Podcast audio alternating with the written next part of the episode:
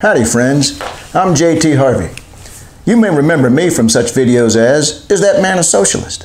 And banks, can we really trust them? Well, I felt kind of bad with the last video because I left everybody hanging. And I saw a Clint Eastwood movie once where they left him hanging and it didn't work out well for them. So I thought I better finish this up today. Now, you may recall from the last episode that, that the reason I was talking about banks and so forth was there, was there was a letter from a nice woman in Lubbock who was worried death that the Chinese were going to load up uh, Texas Tech and take it back to Shanghai. And of course, this is a big worry for a lot of people today, not, not Texas Tech in particular, but the fact that the U.S. has such a large national debt. Uh, just in January, I believe it was, I saw figures that said it was $22 trillion. You know, to, to convert that into terms that means something to you and me, you could buy 4.4 billion horses with that, or about 10 billion head of cattle.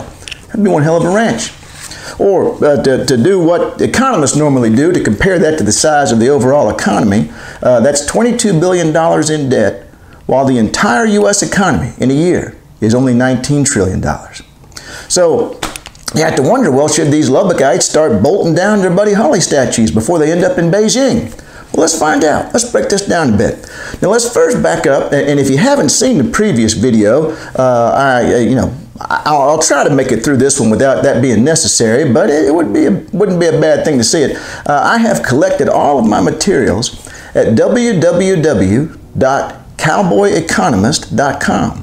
And there you will find a listing of, uh, oh gosh, I've got uh, uh my Forbes blog on there, I've got uh, these the, the videos, my, my Twitter account, and so on, all right there at Cowboy Economist. It, this technology is incredible. So, uh, but backing up to the previous video and trying to summarize as best I can, uh, what I was trying to explain was that the private sector, when it wants to spend in deficit, why it just creates its own money. You go to the bank and you ask to get $30,000 for a car loan, and does that bank go and look for somebody's savings? No. They just write down on the checking account that you've got $30,000. They make it up out of thin air.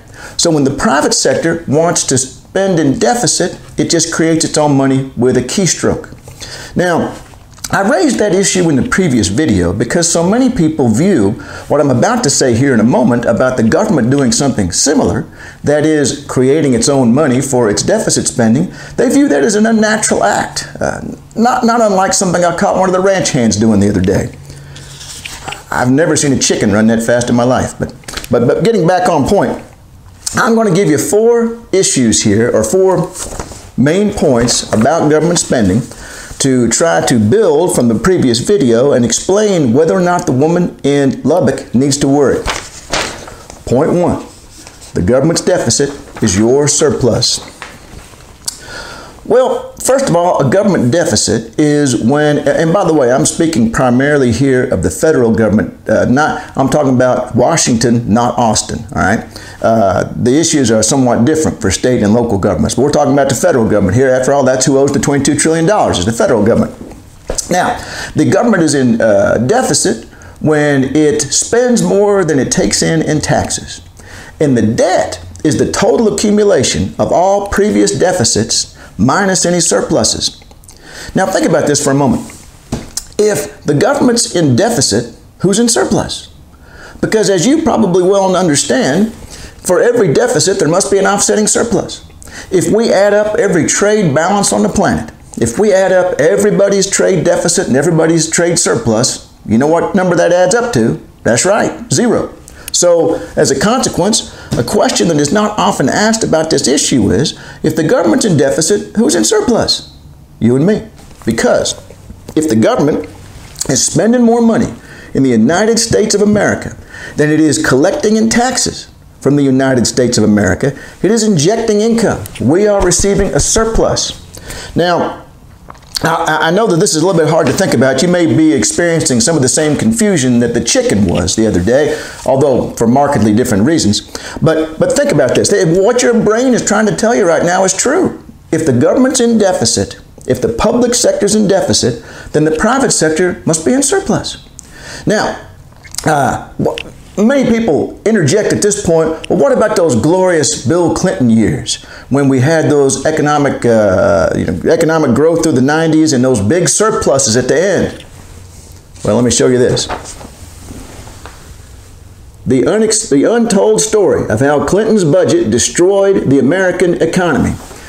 Well, uh, first of all, the author of this article, which was in Business Insider in 2012, is being somewhat overly dramatic, but the basic issue was correct.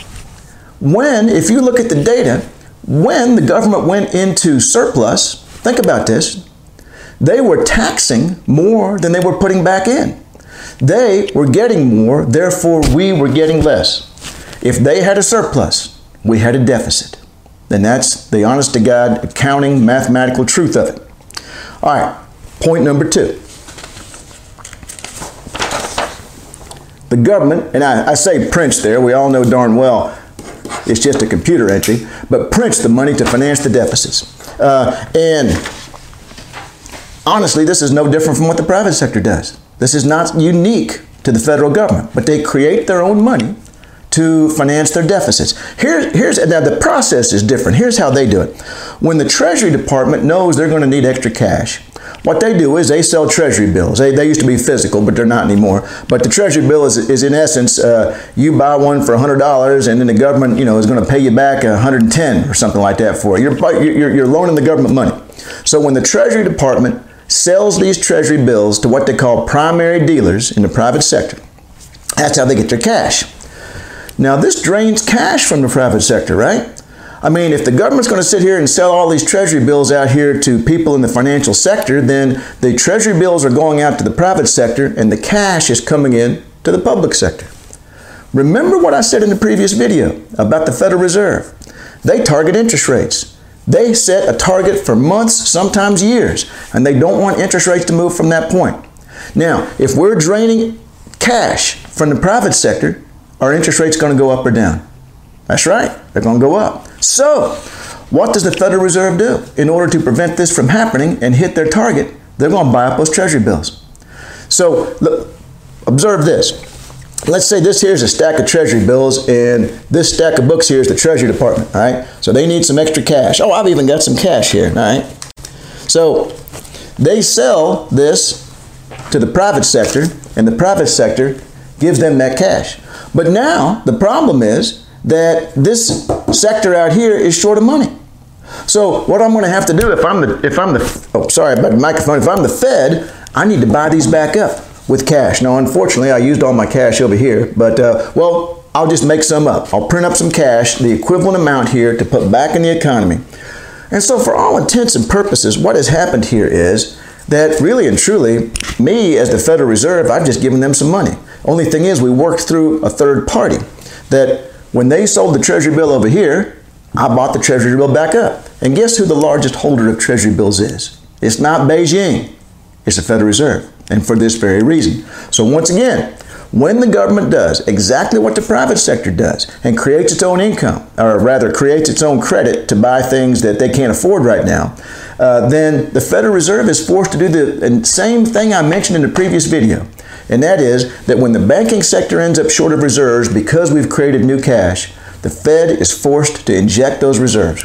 So, for all intents and purposes, the Fed is sending the money right over here. You, you may have read articles about this uh, after the financial crisis. They were calling uh, the, the chair of the Fed, Ben Bernanke, they were calling him Helicopter Ben, which is a reference to a truly terrible article written by Milton Friedman that I had to read many years ago uh, that uh, actually is, is showing an example of fiscal and not monetary policy, but that, that's beside the point. But in the article, Milton Friedman has the money supply increased by dropping it out of a helicopter. So the idea of, of, of, calling him Helicopter Ben was, oh, the Federal Reserve just making money by dropping out of the helicopter all the time.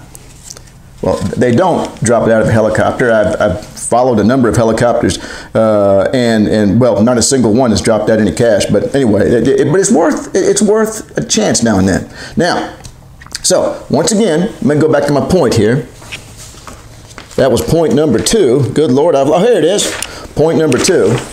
Just like in the private sector, the government creates its own cash to finance the deficits, all right? Different process, different issues involved, but it's not unique. Now, third point. You might be thinking right now, well, okay, fair enough. Uh, the uh, government, uh, their deficit is my surplus.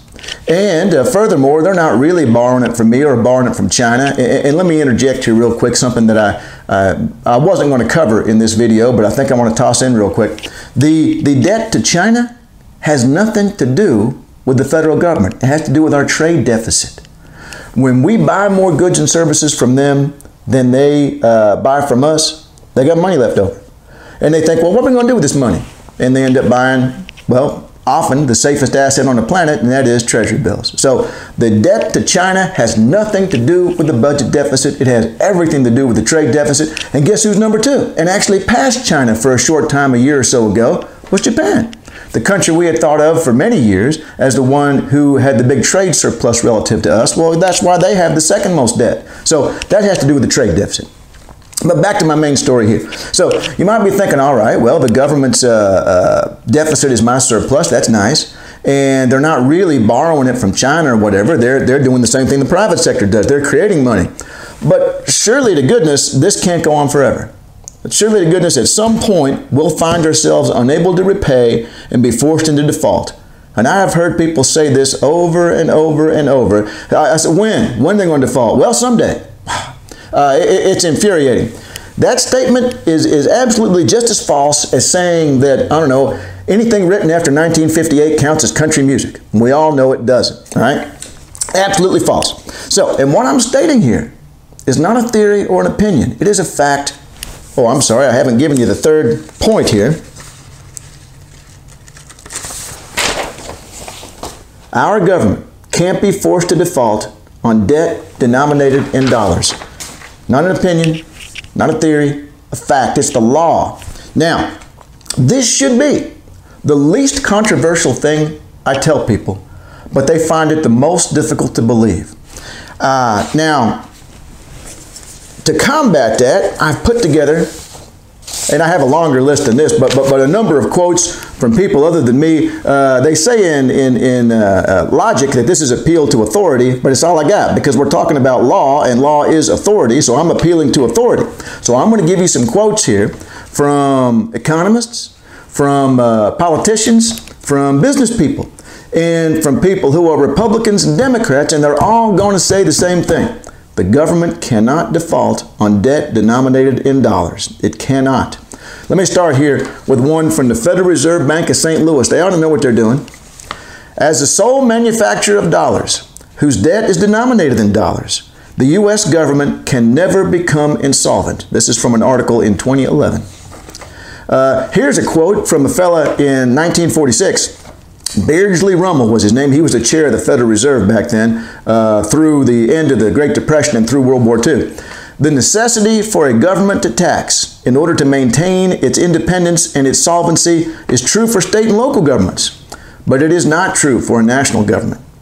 Uh, and here's Alan Greenspan. Many of you are familiar with him, not perhaps not on a personal basis, but on, on some level. Central banks can issue currency effectively without limit. And here's something from a politician, uh, a gentleman named Dick Cheney. Had a, had a nice movie made about him recently. Reagan proved that deficits don't matter. I, have got these from like business people and so forth. Oh, uh, speaking of Cheney, we went hunting one time. Uh, th- that's why I have to wear the hat all the time. He swore he saw a squirrel on my head. But anyway, that, that's another story. All right.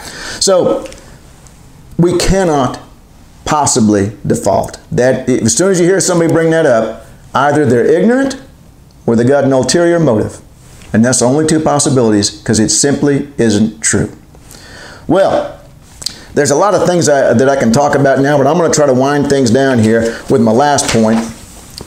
Printing money in deficits does not equal inflation. So, at this point, oftentimes when I'm talking to a local 4-H club or a stock show, somebody brings up, well, sure, okay, fair enough. Government deficits are my surplus, and, and, and sure, uh, they're creating their own money, and sure, the U.S. can't default. But even if I grant all these things, isn't this terribly inflationary? All right. Well, this is one of those times when when a, uh, a myth refuses to die in the face of mountains of contradictory evidence. Just just think about just one example. You may recall after the financial crisis that we spent in deficit in a way we had not done since World War II. By far the biggest government deficits since the war. And, as I mentioned earlier about Helicopter Ben, we pretty much just printed the money. We went through the primary dealers out here to get over to the Treasury Department, but we just printed the money or hit it on a keyboard and created it electronically, one way or the other. And little wonder that we have experienced since this happened terrible inflation. That's what they call irony, because we haven't. It's been exactly the opposite. In fact, I looked it up before I came on the air. I thought, well, I'm going to look back at the data and see. And what I was expecting to discover was that the rate of inflation since the financial crisis has been below average. I found that. But you know what else I found? It has simply been the lowest that we have had in any decade since 1950. This has been the lowest rate of inflation we have had in any decade since 1950, despite the fact that we have had the biggest deficits by far since World War II and that we have financed these by printing money. Well, now there's a mystery here, isn't there? All right. So what's going on? Why doesn't this cause inflation? Well, there's a bit more to it. And you got to back up and think, why does somebody deficit spend private sector or public sector in the first place? Well, they want to be able to purchase resources to use for their purposes, uh, to produce some good or service. For example, if you're a farmer, you might borrow money to buy seed to plant to plant corn and grow corn, right? Why did you borrow the money? Well, you couldn't afford it. So you're trying to get control of a resource, in this case seed, and then use that to create another good or service. Or if you're an entrepreneur, you might end that's a French word. Uh, you might end up uh, uh, wanting to build a restaurant. All right, so so you're you're trying to get control of, of bricks and mortar and, and fry cooking machines and fry cooks and so on to, to build your restaurant. So you, you borrow this money so that you can control those resources and do with it what you want to. Or, or the government does it. You know, what about the government? What are they doing? Well, they're going to build a bridge or a school or something like that, but they're trying to get control. So so the whole reason for deficit spending is to get command of a resource that you then use for the purposes you think are best. Now, what happens, however, and this is where you get the question of inflation, what happens, however, if there are currently no unused resources? If there are currently none out there that are idle? For example, let's, just use labor because it's easiest to think about. Um, what if we are at full employment and you, as an entrepreneur or as the government, decide to deficit spend in order to hire more workers. The government's going to use this to uh, deficit spend in order to hire more uh, park rangers. And meanwhile, in the private sector, they're borrowing and uh, you know they're going deficit spending in order to uh, hire more fry cooks. All right. Well, if you've got more competition for the labor, then the cost of labor is going to go up, and that causes inflation. Which I mean, inflation is not in and of itself a negative, but I, that's not something I want to go into here. But the point being that if resources are in short supply, then yes, absolutely, deficit spending by the private or public sector can be inflationary. But we had 15 million people unemployed after the financial crisis. So resources were not in scarce supply. And so it is little wonder then that we had the biggest deficits and the biggest increases in money supply since World War II, no inflation, because we were activating idle resources. Now contrast that to an earlier period World War II. We had unemployment below 2%, and yet spending and deficits that were even bigger than what we recently experienced. And of course, this was terribly inflationary. There were no excess laborers, all right, as World War II. Uh, we got, I think I said, uh, below 2%. And so this is why we had to have rationing and, and wage and price control. Uh, that, you know, there weren't enough tires, there weren't enough cars, there weren't enough radios. And so people are competing. And why weren't there? Because the government was using those resources. They were taking command of them and pulling them off the side and building tanks and so forth. So we had they were in short supply. So absolutely, deficit spending by the private or public sector can cause inflation, but it depends on other circumstances. People saying that that, that money growth causes inflation have uh, well, I believe it was uh, Samuel Johnson, a neighbor of mine, that said a little knowledge is a dangerous thing, and I should know. And this whole idea that money growth creates inflation is a perfect example of that. I have, by the way, uh, if you go to cowboyeconomist.com, you'll see a link to one of my Forbes articles on this very issue that money growth by itself does not cause inflation. It is a far more complex phenomenon. Now, all right. Well, I think that's plenty for one video. I hope I've given you something to think about while you're riding the fences, looking for strays and rustlers and so forth. And uh, I want to leave you with one last thought, though. Why should the government spend in deficit at all? Why do we want them to do this? Well, I think that the easiest way to get to the answer to that is to think about this. For the private sector, labor is a cost to be minimized. So, as a consequence, there's no reason to expect the private sector to hire everyone who is willing to work. If they do, that's great. But if they don't, it's not their fault. You know, they, they are following the rules and regulations as they're set out for them. They're trying to increase their profits and so forth. If, they, if they're losing money, they shut them down. So they need, they must, they, they are not wrong to minimize the use of labor. However, this has terrible social consequences if we do not try to address it in another manner. So, for example, we could have the government hire people instead, as they do well, during World War II is a perfect example again. Uh, in fact, in that sense, the Japanese did far more for ending unemployment from the Great Depression, which was still at 9.9% by, by uh, 1941. Uh, uh, it had gone up as high as 20 as 25% and was coming down, uh, but still at 9.9. But they did far more to reduce that lingering unemployment than Ford, Sears, Roebuck, Coca-Cola, any of them companies. And what the Japanese did was they created for the American people a way to justify philosophically uh, to justify philosophically the deficit spending they desperately needed to do because otherwise they were thinking of it just as we do today as unnecessary and a burden. They were trying to cut back on deficit spending. Indeed, at one point during the Depression, unemployment had gone up to 25, oh, uh, let me do it this way. Unemployment had gone up to 25%, and then we had reduced it all the way down to, I believe it was 14. I can't remember if it's 1936, 1937. I can't remember things as well as I used to. Um, and you know what they tried to do next? Well, let's balance the budget. Uh, that, that well, all this deficit spending, well, it's just terrible. And yet today we would laugh at how much deficit spending they were doing. And it certainly was nothing in comparison to what they were about to do a decade later during the war, a little bit less than a decade. So they get unemployment down from 25 to 14, try to balance the budget, 19. Idiots. If only I had been there then. So, once again, uh, there are many other issues to pursue here, but uh, I hope you've learned something. Uh, I hope you've got things to think about. And uh, I hope you have a nice day.